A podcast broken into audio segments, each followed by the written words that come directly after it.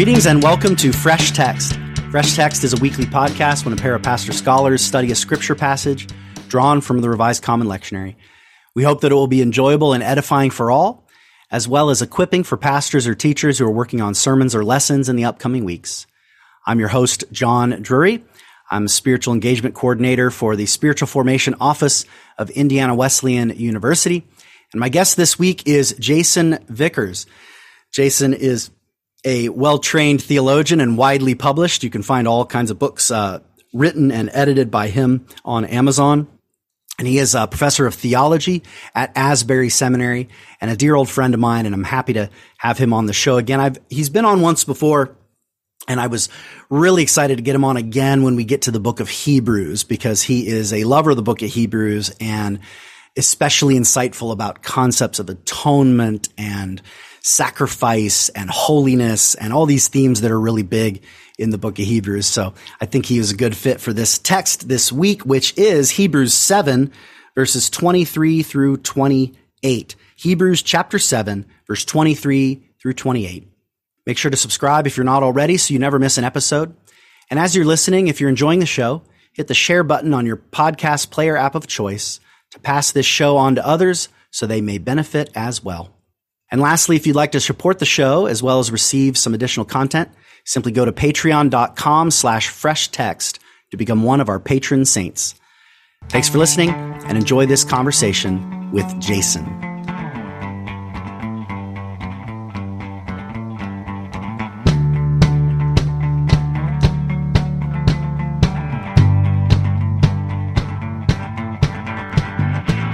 Jason, would you be willing to read the passage for us just to get us started?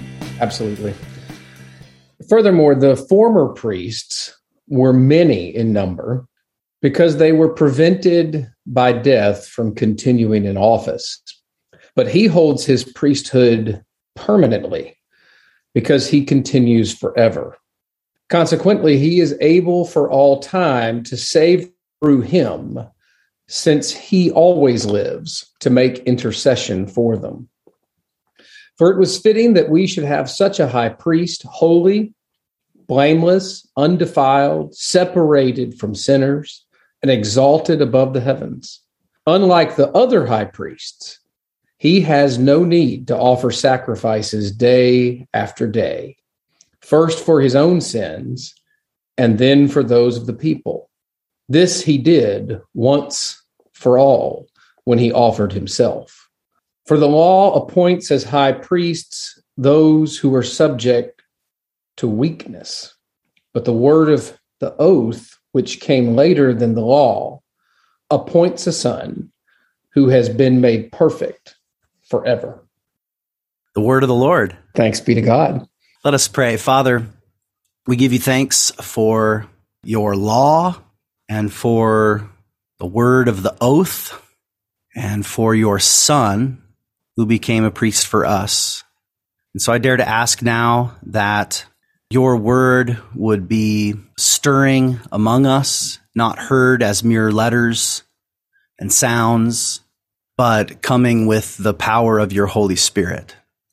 So we dare to ask that Jason and I both would be nudged and guided and even authorized by your Spirit to explore the words of this ancient text that we may bear witness to the ancient truth.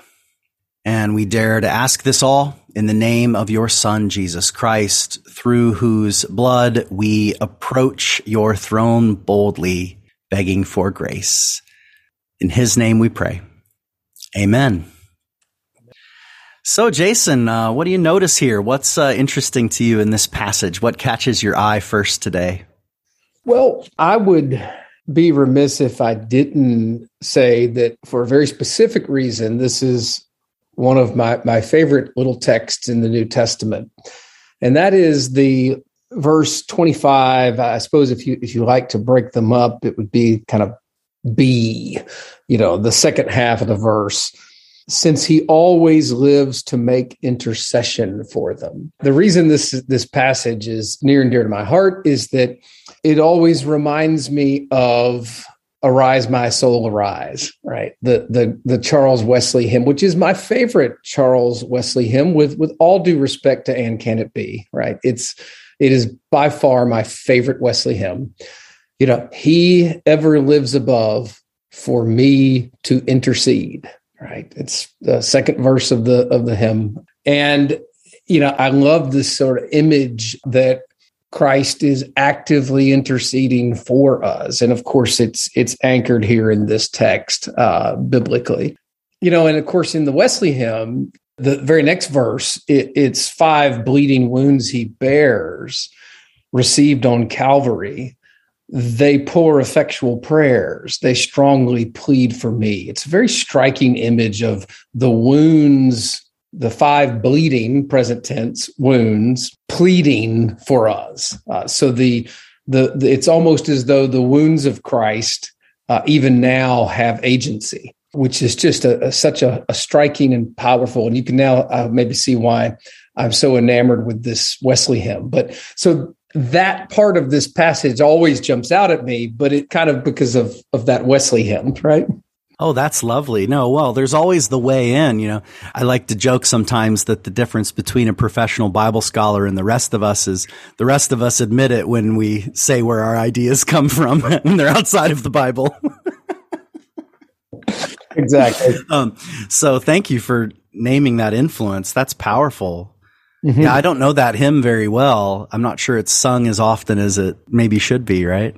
Oh, um, it's, it's fabulous. It's so uh, I tell students at Asbury, you know, that that that it's Christologically just far richer than and can it be? Uh, so I, I, tell them that to try to get them to actually go look at the hymn, right? And can it be tends to focus on another theme in this passage, which is the kind of once for all mm-hmm. character.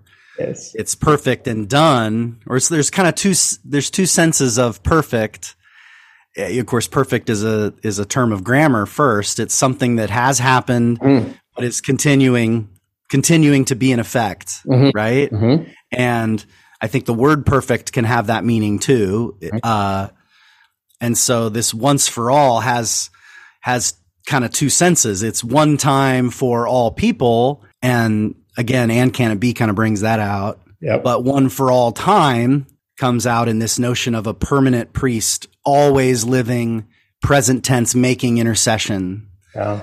And that's highlighted in that in the other hymn. What what's the name of the hymn again? Arise, arise my, my soul. soul. arise. Yeah. Arise my soul arise. Yeah, it's uh it's a great hymn. It was left out of the most recent United Methodist hymnal, uh, which which is just um, unthinkable in my mind. So that when the um, when we put together the new Asbury hymnal for Estes Chapel at the seminary, there was a, an email that went out that that said, you know, uh, if you could advocate for a song to be included in this new hymnal, which is now in our chapel, it's called the Asbury Hymnal. Uh, you know, what what would you advocate for, or what, what would you want to see? So I emailed back and said that if it didn't have "Arise, My Soul, Arise," I wouldn't use it. Uh, just that simple. So now, unfortunately, they had the good sense to include it. So it's it's in the the new Asbury hymnal. well played. That's good. So what what is the significance then yeah. for us inspired by that hymn, inspired by this text? What's the significance of this ongoing, perpetual, present tense intercession? I've heard more growing up the significance of the once for all past tense mm-hmm. sacrifice of Jesus that it kind of gives us a certain kind of security. It's we're not wondering there's something uh, there's a weird kind of yeah. solidity to the past, right? It's right. done. It's it's there. It's it is, it's final. It is, it is finished, right? It's right. It is finished. Finished. So walk me through the the significance of this perpetual, permanent, ongoing intercession. That's great. I mean, let, let I think that we are in this passage. This is going to be a, a, a key text for some deep differences, I think, between Protestants and Catholics. And for Protestants, especially on the Protestant side, I, I think this is a, a, a text that you know can be both a sort of uh, anchor point for for things we might want to say about this, about about Christ's sacrifice on the cross, about priesthood, ordination, even by extension the Eucharist, but maybe also a problem for us too. I think this text can cut both ways. It could be read in a kind of Protestant way, and I think it can be read in a Catholic way. Now, the different, some of the differences, just quickly, that I, I think surface. Take, for example, you mentioned growing up. You know, growing up in a in a Protestant environment, I always heard, you know, that we don't believe in crucifixes, right? We don't we don't have crucifixes, and I would even hear, you know, I've I've heard preachers uh, preaching against Catholicism specifically, and the fact that they that Christ is still hanging on the cross in Catholic churches, and that we don't believe he's there anymore. Right? He's no longer on the cross. It's finished. Right? It's once and for all. Um, and so, by contrast, uh, and and I think what that in some ways. Um, well, we'll get to some other issues in a moment. Uh, by contrast, I think you you have this sense of the ongoingness of Christ's wounds, the sacred wound tradition uh, that shows up, particularly in medieval theology, in medieval sacramental practice. You get in medieval art, uh, sacred art, so that the ascended Lord is often depicted as as you know having these the, the the the robe will be pulled back so that you can see the wounds still fresh still bleeding or you can imagine you know one of my favorite um, sacred images is an altarpiece jan van eyck's mystic lamb of god where you have the lamb in the New Jerusalem. The city is sort of in the background. The lamb is on the altar front and center, people streaming from four directions to the lamb, uh, and there's blood flowing out of the, the heart of the lamb, you know, into a, a chalice, into a cup. Um, so I, am sort of bringing these images up, and, and we can tease out, I suppose, the, the significance. Um, I mean, maybe minimally coming at this a little more from from the Catholic side of things. Perhaps it is that um, the the nature and character of God that that leads uh, God to become incarnate, uh, to suffer and die in the first place, is unchanging, uh, and and it maybe has to do with so that uh, with with this kind of ongoing movement toward us uh, on the part of Christ that uh, suffering love, if you will um, that is always moving toward us in intercession, in prayer. Um, I, I, I will say, interestingly, that uh, there are some marvelous uh, texts in early holiness and Pentecostal sources that talk about the Eucharist in in just these ways. They they they talk about the freshness of the blood, the fact that you it's flowing even now, and and these are in some early holiness and Pentecostal sermons. Chris Green is the one that unearthed all of that in his uh, Pentecostal theology of the Lord's Supper. And I mean, you can go there in that book, and you can find you know all kinds of fascinating quotations along just those lines. So it's not that uh, we're incapable of thinking that way. But um, I, I certainly think there's there's a difference here, and I can't help but think that the emphasis on the once for all nature of the sacrifice, that it is finished, you know, Jesus is no longer on the cross, perhaps ties into more memorialist understandings of the Eucharist on our part. Uh, so I think there, there's that. Then, of course, as you push on in this uh, passage, as you the other kind of Protestant Catholic uh, rival readings, perhaps. I think in a lot of Protestantism, you know, for us, this text is is maybe an argument against uh, the priesthood, against too much emphasis on priests, or if you like, maybe an argument for the priesthood of all believers, so to speak, but but through Christ, the one true priest. And here, you know, there is this kind of depiction of the Christ's perfection, all right, his blamelessness, his holiness, versus you you could read this, you know, earthly priests who are less than perfect, who are weak, who are not, you know, and so you can see how that plays into our antipathy or opposition to priesthood. So I, I think there's a whole lot going on here in Christology with respect to how we think about the risen and ascended Lord. Are his wounds uh, healed, scarred over? Does the blood continue to flow? And if so, uh, what does that mean or what is the significance of that? And for me, maybe I, I want to play around with the idea that it, it, it perhaps signifies that what God does on the cross is not some kind of one time act on God's part that that isn't a matter of God's nature and disposition toward us always. Uh, so I want to kind of frame it in that sense. And then again, you've got so much here in the way of uh, you could read this text and say, we don't need priests. Uh, we just go to Jesus ourselves. So those those are some of my kind of big thoughts right here at the outset. I love it. I feel like you've just kind of laid out all the crucial interpretive fault lines, and I feel like you've highlighted really well how our different traditions, and this happens with the book of Hebrews a lot. I'll say a little bit more about that maybe after the break, but this is like a great, this is packed with both proof texts and with like anomalies that undermine the position, both. They're, and right next to each other. So it, seems like the argument here is both uh, evidence and counter evidence for the way that we've constructed things. So um, thanks for laying out all those fault lines. Let's take a quick break and come back and explore that some more.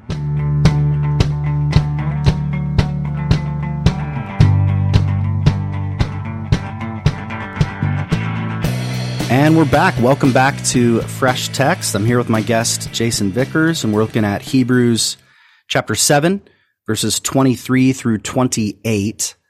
Um, I'll just read the text again so it's in front of us. So the former priests were many in number because they were prevented by death from continuing in office. But Jesus holds his priesthood permanently because he continues forever.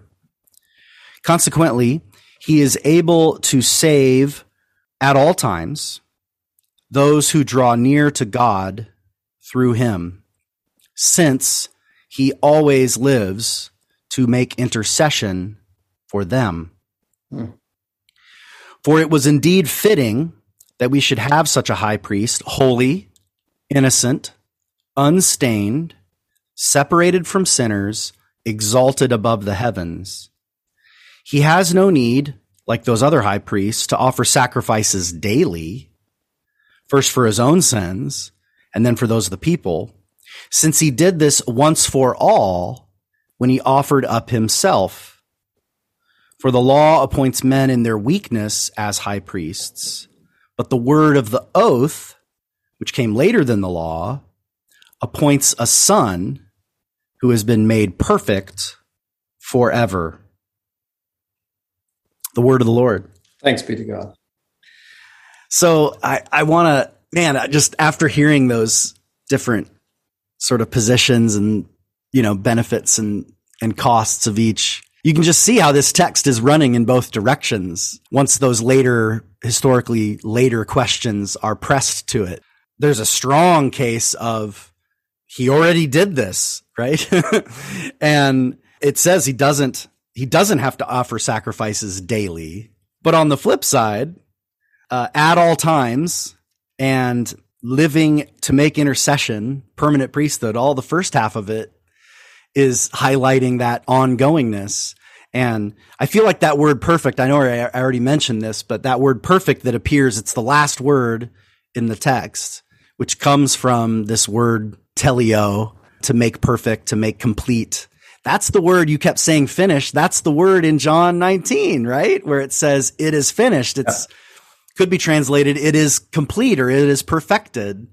And the language of perfection always implies doesn't mean end and now you put it on the shelf. A perfect means now it's complete and able to continue to be used, you know? So I have been and am continuing to be this perfect priest who intercedes. So you definitely have both a a once for all and a at all times, kind of working both times. And some translations cheat and turn at all times in 25 to to the uttermost.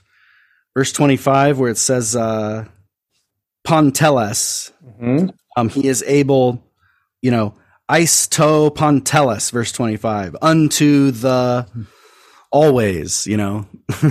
so, so let me ask you on this perfection idea, and you've got Greek there in front of you. Um, the very last verse of the passage, uh, 28, is is intriguing to me. I, have got I actually have the NRSV open, and I, and believe it or not, I've got the King James open, and they they they really have a very different feel to the very end of the passage. In the NRSV, it reads, "appoints a son who has been made perfect forever." Okay. The King James to me comes across very different. Maketh the Son, the, the word of the oath, which was since the law, maketh the Son who is consecrated forevermore. So is consecrated forevermore versus who has been made perfect forever. I think those are just interesting differences in in translation. And I, I worry a little bit with the NRSV rendering that it could be taken to imply, you know, who has been made perfect forever, that there was a time when the son was not perfect, right? Is consecrated forevermore uh, is slightly different language that, that, that for me conceptually, it's one thing to be consecrated for something, right? Set aside for it, perhaps, and for the son to be consecrated forevermore, but made perfect. Do you see where I'm I'm kind of hung up a little there in the NRSV's rendering of the text? It it it it sort of makes me Yeah. It's I, I'm trying to check to see if it's a textual issue or a translation thing. Yeah. It's definitely made perfect. And you would have to change the book of Hebrews 22 ish times yep. to correspond to the worry, and it is a constant worry. This is another one of those places where the book of Hebrews just doesn't fit the paradigms, yep. right? Yep. So over and over and over and over again, perfection is an event that occurs to the Son. There's no question. Mm-hmm. So in the ancient church, you know, uh, this was sorted out by attributing it to his humanity, right? Right. Yep. Um, so his humanity was uh, innocent, but its perfection was worked out in time. So the, the divine nature is perfect, but the human nature is perfected. Uh, in the Reformation, and sometimes I should say in a in certain Augustinian strains put in the forefront in the Reformation, this is moved over from his person to his work, right? So, oh, well, when it says he's perfected, it means his work was perfected. It was finished. It was completed, right? Yeah. Um, well, and that so, yeah, and you can feel that worry and that translational choice there. Consecration in, language might kind of yeah. move in that direction, right? That's right. To make it safer. Mm-hmm. Um, but, uh, I mean, that's just not a, it's just not an, a fair translation of the word. I mean, you just, that's not what the word means. yeah. Uh, so, and he, you know, it said he's made perfect by obedience earlier in the book of Hebrews. Yeah. And so, so Hebrews really emphasizes the perfect, the per- being perfected of the son, how that jives with his, uh, pre-existent. Uh, but part of it is when we hear perfection, you know, we, I mean, I don't know, man. I've heard people talk about like Adam and Eve being created perfect and then falling which then of course sets up salvation as getting back to the garden. But I just, I just think that's completely wrongheaded. Sure, they were innocent, but they weren't perfect. They weren't mature. They weren't complete. They hadn't achieved the end. They were at the beginning. So I think perfection implies a kind of uh, completion of a story, of a narrative, of a goal, right? And yeah. um, or, or perhaps in the context of this passage, you, you could say the making perfect has to do with his priesthood, you know, specifically that through the sacrifice on the cross, he becomes the the perfect priest who offers the perfect sacrifice. That's right. So the big game that's being played in the book of Hebrews is his identity as priest and his identity as son. Mm-hmm. right? Son goes with kingship. So Yeah. it's the two aspects of the threefold office, right? The Mhm. Priest and king playing off each other. And, you know, his sonship, I mean, it's not that his sonship is achieved through his priesthood exactly, but that's how it's exercised, right? Mhm. And so, yeah, he's perfected as priest. And that's a nice, when you say that, Jason, that's a nice kind of combination of a more patristic and a more reformational way of taking it. Cause it's neither his nature as a human in the abstract that's being perfected, Mhm. Nor is it his work in the abstract that's being perfected. Mhm. It's his person, to use those terms, it's his person with regard to his work that's being perfected, right? It's, it's all one thing. Sorry, that's a little technical, but you get the point. Mhm. Um, it's the son is perfected as priest, Yep. right? Yes. So no, I, th- I think that's right. And then that perfection, then he continues to be, and then the temptation that you're trying to push against sometimes for us as Protestants is to think that his priestly office is only in the past, Mhm. in his death, Mhm. and then his royal office is what's operative now Mhm. as he sits at the right hand of the Father Yes. running things, right? Yes. um, uh, Calvin in it when he talks about the threefold office, he actually talks about prophet, priest, and king in that order. He emphasizes prophet as kind of his teaching office, which is done. There's no more prophets mm-hmm. now, and then his priestly office being fully achieved in his death. And then he's raised and his, his royal office is kind of completed in his resurrection and continues now. And that's the longest section in Calvin's treatment of the threefold office. You'd expect it to be priest. You're thinking, oh, Calvin, he's, he's a reformer. He's going to talk about the death of Jesus, but he only talks for a couple pages. Like, yeah, he died for us. Yeah. And then, I mean, he comes back to it in the fourth book when he attacks the Catholics for having a wrong view of the priest, right? But, uh, like you mentioned earlier, but then he just goes off on the royal office of Christ for like 20 pages, all about him overseeing us now, providing for us now, praying for us now. But it's like the intercession of Christ can sometimes get moved over into just his royal office. He's just, he's now just the son. He was priest for a while. He's done. He clocks out of that. And now he's just son, Right. right? Yep. And I think that's a, I think that way often when I think of his intercession, I think of, oh, it's, it's King Jr. asking King Gen, uh, Senior for, you know, for, for help, right? It's all about providence and not linked to this notion of this ongoing application, if that's the right verb. Maybe there's a better verb. Mhm. This ongoing, the intercession of his blood. Mhm. Right. But I think that is exactly the way that book of Hebrews thinks about it. I mean, you, if you go to, there's so many places in he, I think of Hebrews 10, another in 12, where he talks about we have access to the Father through his blood and through his flesh. So his intercession is linked with this priestly language. So I think you're onto something there that this, the perfection is not then in the past. It's an ongoing perpetual perfection would be the phrase that I would want to use. If I know that's a mouthful, but Oh, the perpetual perfection of his priesthood. And I, and I think we have to pay attention there and be careful. You know, when when you're talking about, uh, we'll call it priestly religion or the priesthood or the work of priests. You know, you're you're in the the world of of holiness, frankly. So the priests say in the Old Testament they serve in the holy place, and and ultimately their role is to mediate holiness uh, for Israel. And you've got within that place, you've got all kinds of of of holiness is attributed to a variety of things. Uh, the garments, for example, I mean, you can sort of think like you to almost get back into Leviticus a little bit, right? The altar itself. Uh, so you've got sacred or holy space, and you've got the mediation of holiness through sacred ritual. And and all of that we can see now in a kind of a christian version of it in catholicism or eastern orthodoxy and perhaps even anglicanism.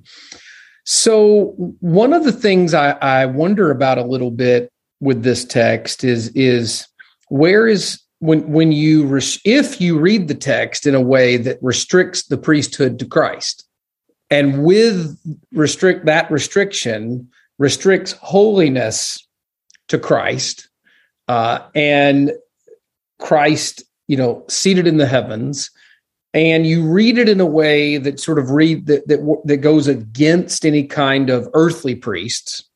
I wonder if it's possible that, that we run the risk of banishing holiness from the earth. You know, we we end up it's so it's not just that the priests, the earthly priests, many in number, are weak in in in this way of reading this. But the question becomes, you know, how, if at all, is holiness mediated to us? Or is holiness, does it does it end up being strictly uh, if an attribute or a property, a quality of the Son. And so I, this, these are things I worry about with a con- with a certain kind of Protestant reading of of this text. That's so good. That's so good. Let's let's pause there and come back to that uh, after a break. So let's take a quick break, kind of explore that holiness theme, and connect that up to maybe some sermon starter ideas that we can explore in that third section. Sound good? Yep.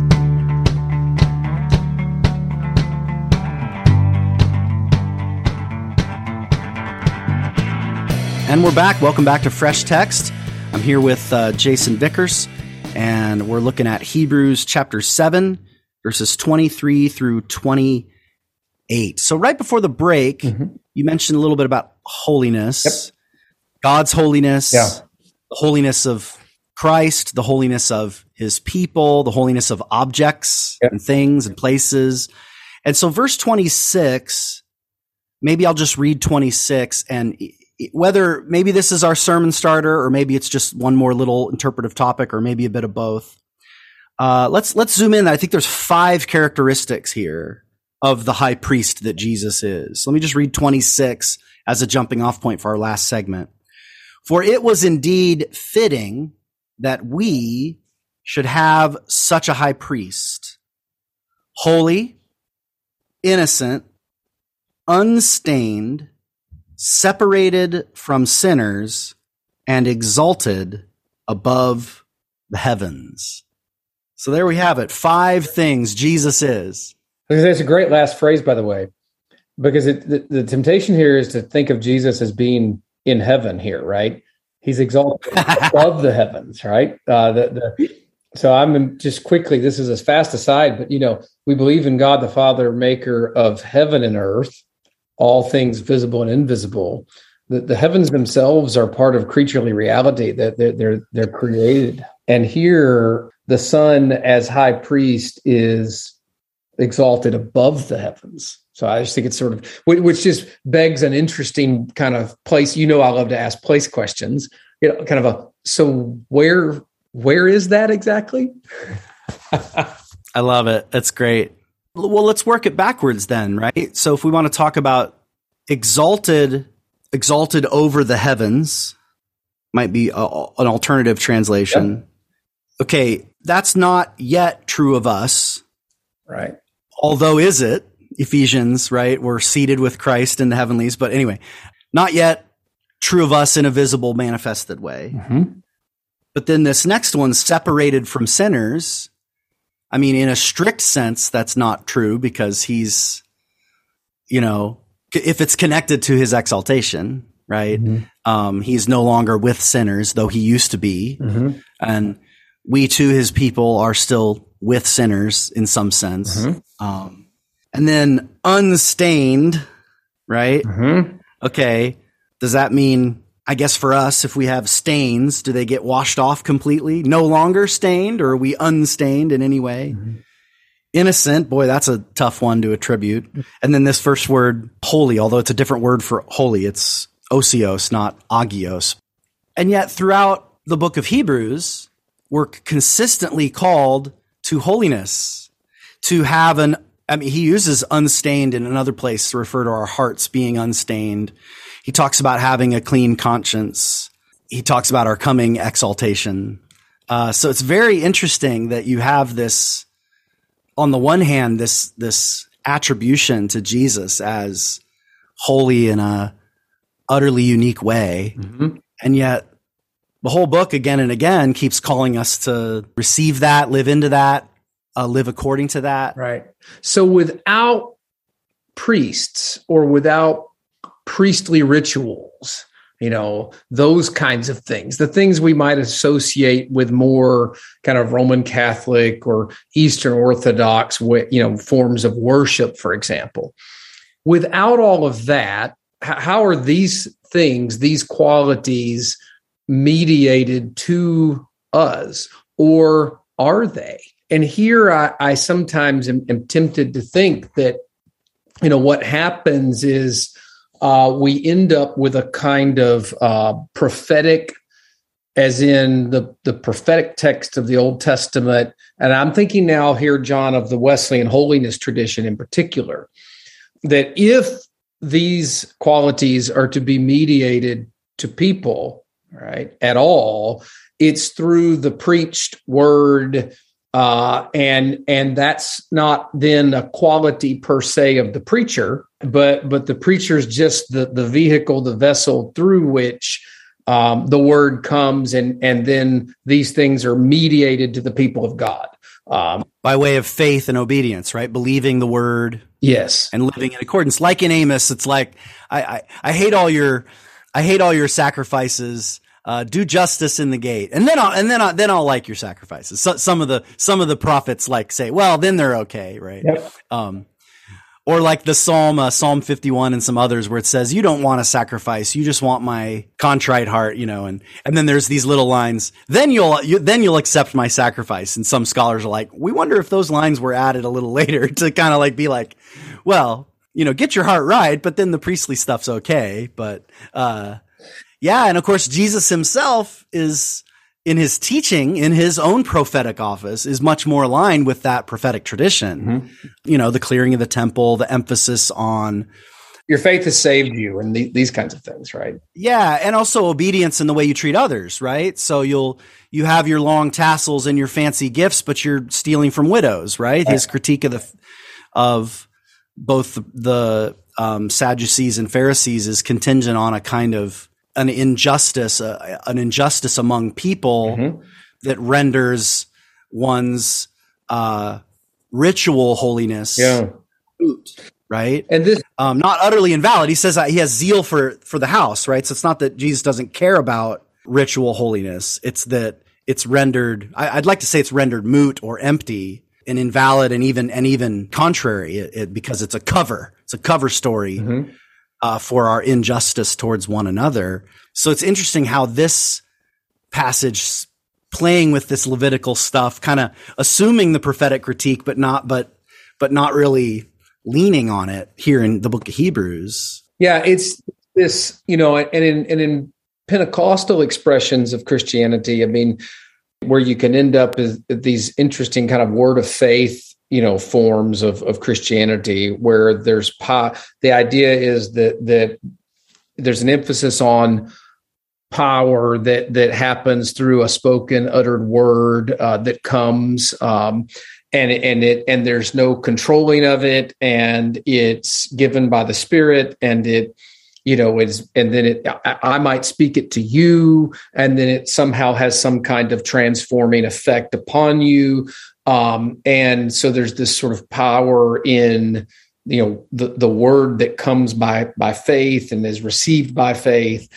But uh, what I'm I'm bringing that up to say that you know if holiness is not going to be restricted to the person of Christ and ultimately either to the heavens or wherever Christ is above the heavens if if it's going to be mediated as Hebrews wants I think that this is i'm sort of working toward that practical end of, of the podcast which is how uh, how is uh, holiness blamelessness you know uh, these kinds of things how how are they mediated to us? Uh, we have christ interceding for us uh, but in the end do we simply give up on our being made holy as he is holy or are participating in his holiness perhaps if not how and and and i'm wondering about you know I, because for me the the the the thing that's always really intriguing about these kinds of passages in hebrews is is this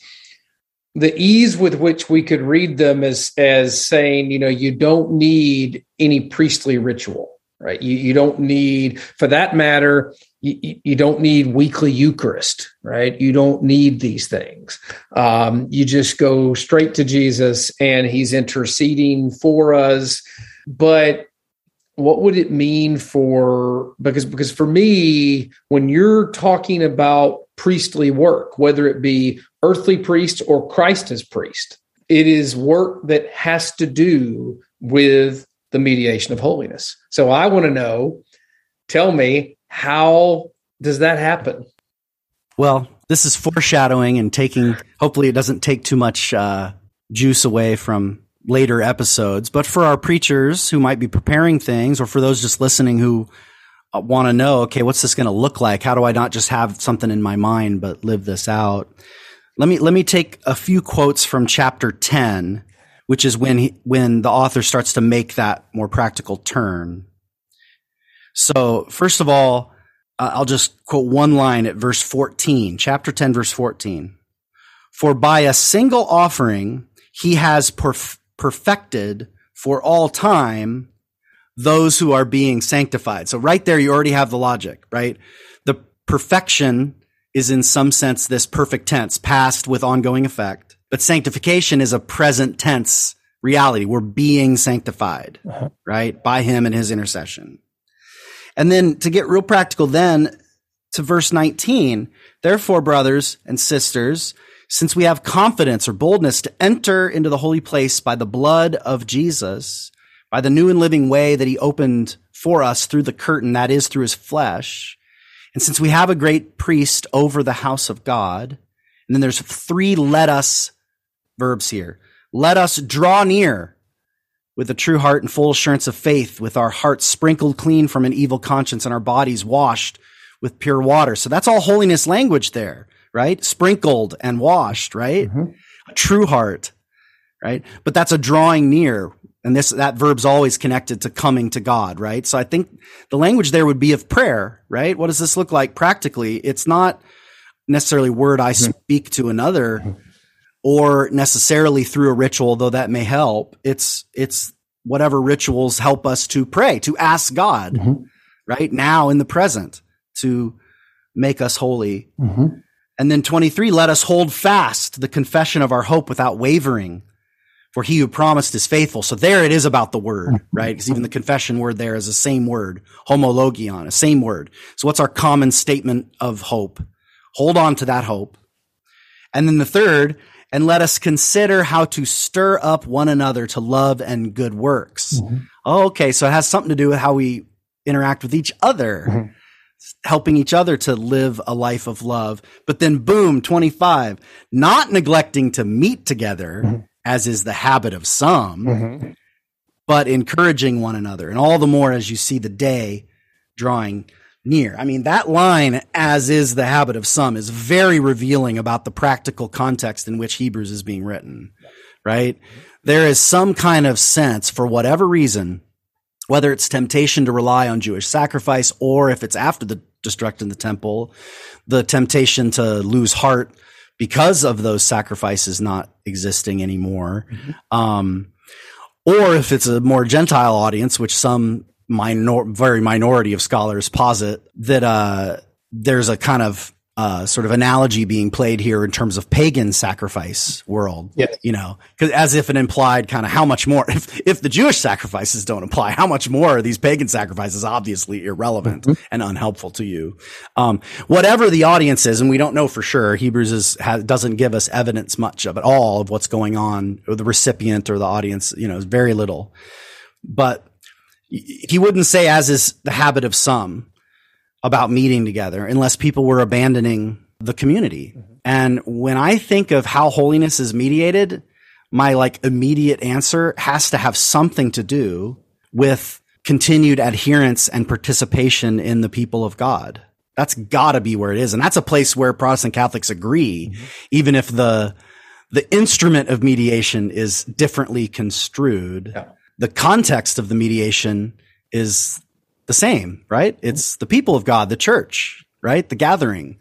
Do not neglect meeting together. Don't expect to get holy out on your own, right? Yes. Uh, you're definitely screwed if you try to wing this on your own, right? So sure, it comes through prayer directly to God. Sure, it comes through holding fast to our confession. Yes. But it also comes by meeting together and encouraging each other mm-hmm. And holding each other accountable and stirring each other to love and good works. I, that's my best guess that that's how the author of Hebrews would picture the the mediation of Christ's holiness to us mm-hmm. is precisely through the the community gathered together. How does that strike you, Jason? Does that seem way off or right on? No, I think it's on. And I, I would say that in that cha- in that tenth chapter, I mean, you know, you, and and we like you said, you don't want to steal too much thunder from the from a future podcast, but you know, in the middle of it, there around verse sixteen or so, you know, there's there's the locating. Now it says the law, I mean, but I would say that that here the law for me is part of the world of holiness. Um, i'm thinking about some other maps in, in, my head here of the old testament. You know this is drawing on jeremiah and other prophetic material but but now it's not located in the temple per se or in the garments or in the priestly rituals but in the human heart. Now there remains the question though of and, and and by what means or how does the law of god get written on our minds in our hearts? And I think in a lot of kind of, if you will, lower church Protestant traditions, you know, we tend to lean really hard toward preaching that the way the Spirit writes the law in our minds and hearts uh, if it's mediated through some means or practice as we meet together, what you're pointing to, right? What is it that, that, that we do as we meet together? And you mentioned prayer, which Wesley himself says is a, is a crucial means of grace that you, you're not to neglect, uh, or if you neglect, it's to your own spiritual peril. But I think we've had sort of heavy emphasis on preaching that that the spirit works particularly through preaching all I would sort of say here is that I think that all Protestant traditions that I'm familiar with believe in word and sacrament. Uh, and ordination for those traditions that practice it, since we're talking about whether we need earthly priests or not, right, uh, is to the office of word and sacrament. And I would say that that while we might not want to associate, it's not that we might not, we don't we we don't typically attribute holiness to physical spaces. This is the kind of thing that makes a lot most Protestants nervous. Um, you know, to to actual physical objects, to garments. We we tend to kind of play the superstition card very quickly there. At the same time, uh, we are strongly in favor of both word and sacrament as means of grace through which God's holiness is mediated to us. So I don't know that this rules out the table. Uh, and I think that we we really do need both. There's so much more we could explore here. I think that you know, for me, the um, the the the worry is always that you, you end up dispensing with all notions of sacred space and rituals as well as priests. And since some of your listeners are people preparing sermons, I mean, uh, maybe um, you know that this is something very practical for them to wrestle with, which is what is the work you actually do uh, as a priest, as a preacher, as a pastor, and does it have to do with the mediation of holiness? And if so, is that primarily through preaching or is it also through Eucharist, through sacrament? Um, I think that's worth thinking about um, in the light of these of these texts. Yeah, I'd be willing to go out on a limb and say there's a third aspect that would be understood as sacrament in the broader sense of means of grace, and that's intercession, which we are completely comfortable saying that a pastor ought to pray for their people. But then to ask that tough question, do I really actually recognize that I'm joining up with Jesus and his intercession because his intercession is purifying and sanctifying his people on earth. And he's inviting me to, uh, join with him in that work. And that's a sort of tough question and raises the stakes on what it means to be one who intercedes for the flock that's been entrusted to us. And when it comes to preaching this text, I mean, there's so many ways you could do it. This could be a very doctrinal sermon. Uh, it could be a very prayerful sermon, imagining uh, Jesus at the right hand and continuing to intercede and using some images, maybe that Van Dyke image or another. And if you're at a church that practices the Lord's Supper frequently, I would make a lot of connection to that. And if you don't, but you have the freedom to choose when to, this would be a really good week to do it. Um, so to say, on the one hand, you know, this meal uh, isn't doing something that's lacking in Christ's once for all work, but it isn't merely a remembering of that work, but in fact, our drawing near, uh, of a verb used in, in verse 25, right? He's able to save at all times those who draw near to God through him, since he's always making intercession for them. I mean, to invite people to keep just, I, I would just camp out on that verb, draw near. I mean, you might even, I mean, this kind of sounds like a crazy idea at the end of the podcast, but if I were to like toy with a, a study question and maybe a sermon is to just run a word study on draw near because it, mm. it's over and over in the book of Hebrews. And you could kind of weave together a really beautiful picture of the Christian life as drawing near, always first to God through Christ, but then also drawing near to the community of fellow believers and drawing near to those in need around us, right? Because he drew near to us, we draw near to him. You, you could, there's a whole sermon just around draw near that yeah. just popped in my head right there at the end. Uh, as you tease me, Jason, that as if my brain is acting upon me, but, uh, well, and I would say I preached this text about a year or two ago. I can't remember exactly which uh, uh, at Asbury uh, in the chapel, and um, and and there I, I, sort of I think my sermon title was Jesus is praying for you, and, and that was just a, a way to I, I, think that's another thing you you can do with this text is to key in, and as John was suggesting a moment ago, on the intercession aspect of it and Christ interceding actively, present tense. So you you don't have to take a, a, big strong position on whether his wounds are still bleeding or not. You know, you could all of that. Got you know, John and I were kind of geeking out uh, on on some of that medieval theology stuff. But I say reflect on it because it deepens your thinking and helps you notice some subtleties in the text. Not because you need to land somewhere or yeah. preach a position, but just this sort of background to get you reflecting. Right he does in, in terms of preaching is gives you an opportunity to to help people to to to think about the fact that God in Christ is still moving toward them now, still you know interceding for you now. Uh, there's a, in other words, it puts the spotlight a little bit on the active, ongoing agency of Christ for us, whereas it's not just you know what we're doing, but but it's what God continues to do, which is minimally, uh, if the sac- if the actual sacrifice is not ongoing, the the praying is on Christ's yes. part. Yes, yes. Well, thanks so much, Jason. This was a blast talking with you today. I always enjoy having you on the show, and uh, we have a blast. I hope it was uh, beneficial to our listeners too. but uh, thanks as always to Todd f- uh, for his editing work and for Eric and his uh, um, some production work over the years wouldn't have gotten this started and wouldn't keep it going without you guys. Thanks to Tom Adamson for donating the theme music. Thanks to our patron saints who support the show. If you want to become a patron saint, go to patreon.com slash fresh text. Find ways you can support the show and get some extra content. And with that said, we say have a good preach and a great week. Bye bye.